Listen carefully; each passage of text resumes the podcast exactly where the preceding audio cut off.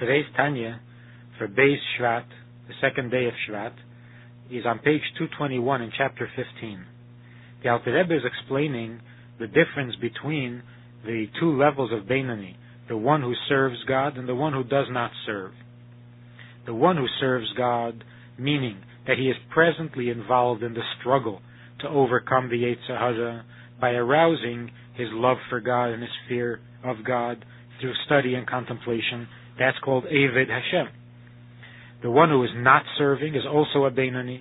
He doesn't sin and he does every mitzvah, including not wasting time from the study of Torah.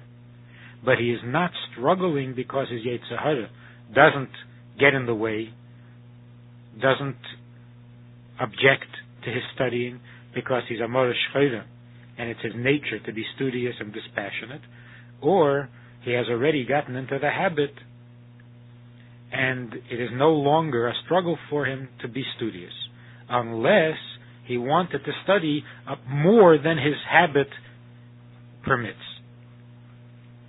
And with this we'll understand Mashama B'Gemara. What he says there in the Gemara, in describing the difference between the one who serves and the one who doesn't serve, the Gemara says that the difference between them is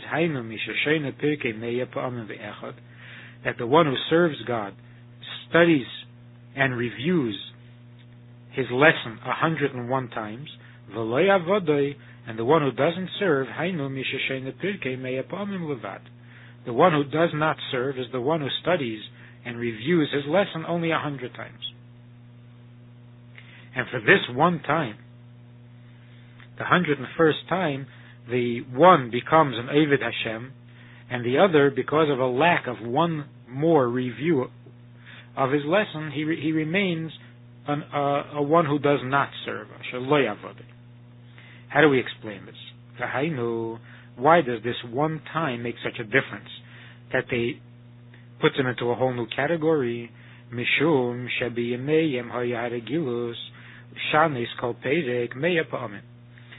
it was the habit in those days, before the Mishnah was written down, it was the habit to review every lesson a hundred times. And as the Gemara there gives an example, Moshel Mishaik Shel Chamorim, an example of a donkey dri- a market of donkey drivers.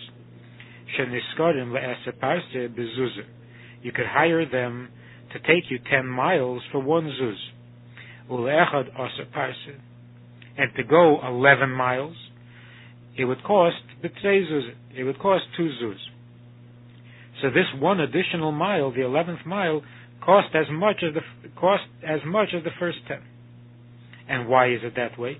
So everybody understands in business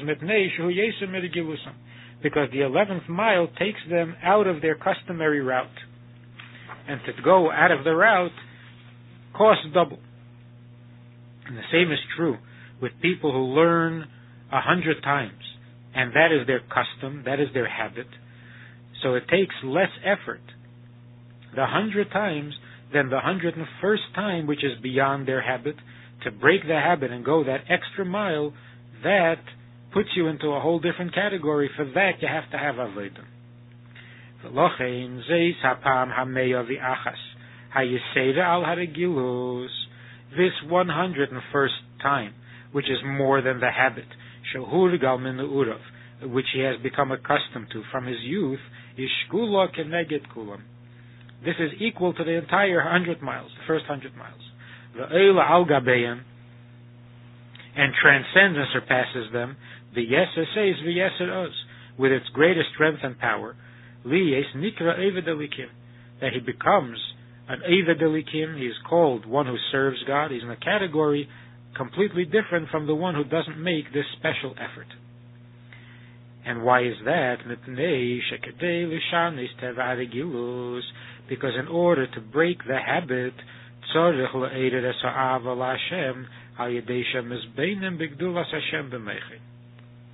because in order to break the habit, you need a, a, an additional force.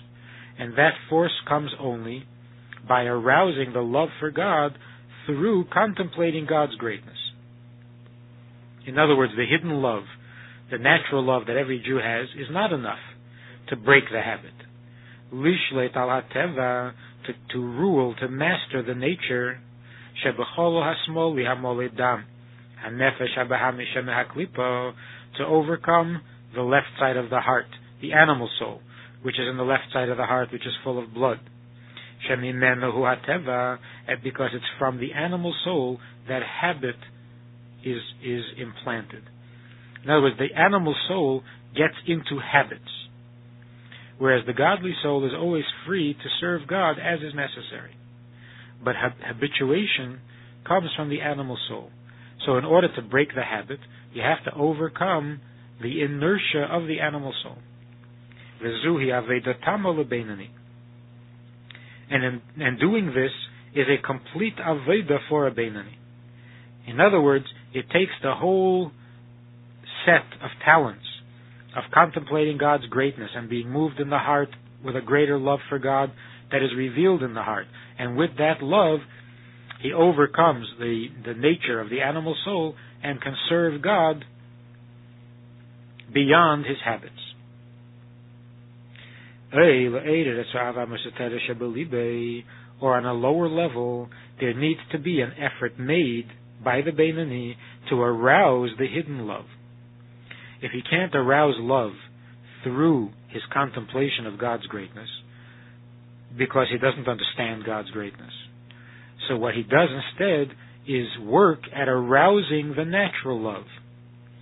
Limshal al yado al asmali to use that aroused love with which to master and control the nature of the left side of the heart. Shezu nikra gamken avodah. And this too is called an avodah. This too is going out of your way. This too is changing something in the natural course of affairs. And to change something is an avodah.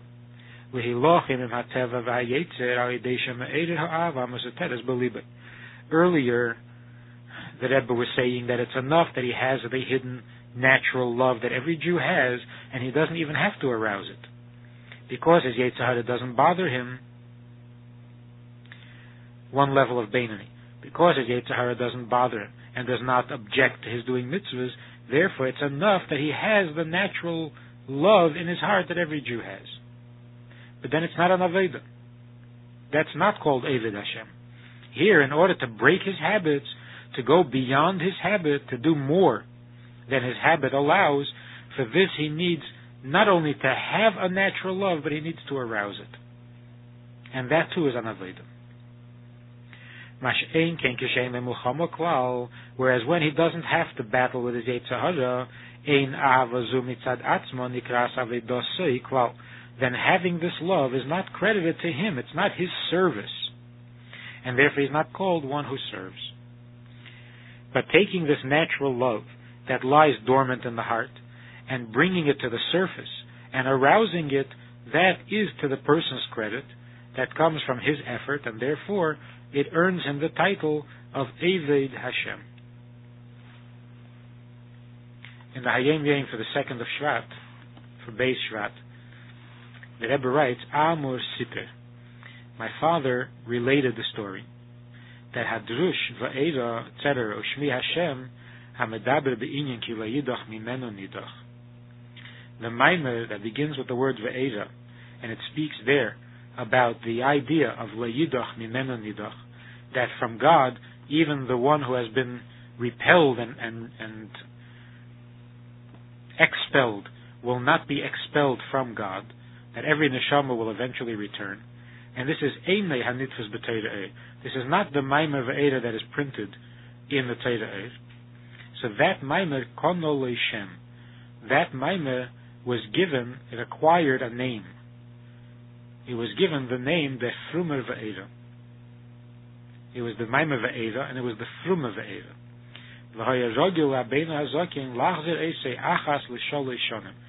And the Alter Rebbe would repeat the Maimer every three years.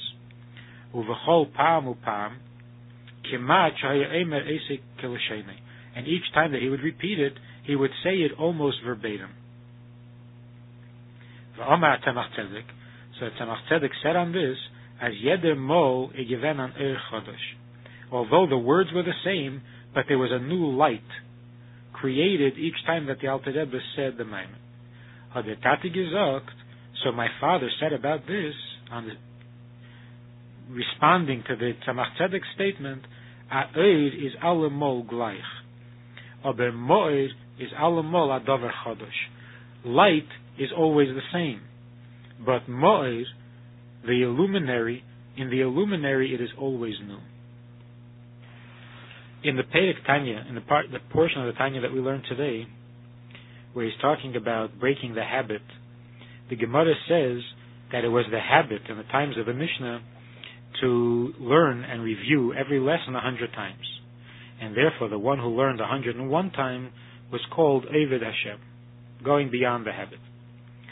Why is it, since everything in Torah has has a, a meaning, why is it that in those days they studied a hundred times, and that a hundred and one is already beyond the habit? So Chassidus explains that the number 100 represents the ten spheres, or the ten powers of the soul. Since each power is contains within it all the other, so you have 10 times 10 in the neshama, and the same also in the spheres above, so that all of creation comes in the form of the 10 spheres, each of them com- containing the other nine, and therefore the number 100 represents the entire state of creation. In the neshama, the number 100 represents the nature of the neshama, the condition of the neshama, with all of its powers. And that's why the number 101 symbolizes that which is above nature, which is above creation. And that is never given to habit. It's never vulnerable to habit. And here in the Hayom Yom, the Rebbe is saying, in the name of the Rebbe Rashab, that because the Alter Rebbe, who was the Mo'ez, would repeat the Maimer, even though it was the same words, verbatim, or almost verbatim, yet the light was always new. And the Tzemach Tzedek says that it's not so much the light that is new as the luminary because the luminary, because the Alter Rebbe was the source of light, that's why every time he said the Maimer, there was a new light, because luminary is always new. And possibly the difference between Eid and Moed, the Eid is, is part of creation. And in creation there can be habit. It's not new. Whereas in Moed, Moed is higher than creation, the 101 time, and in the 101 time it's always new.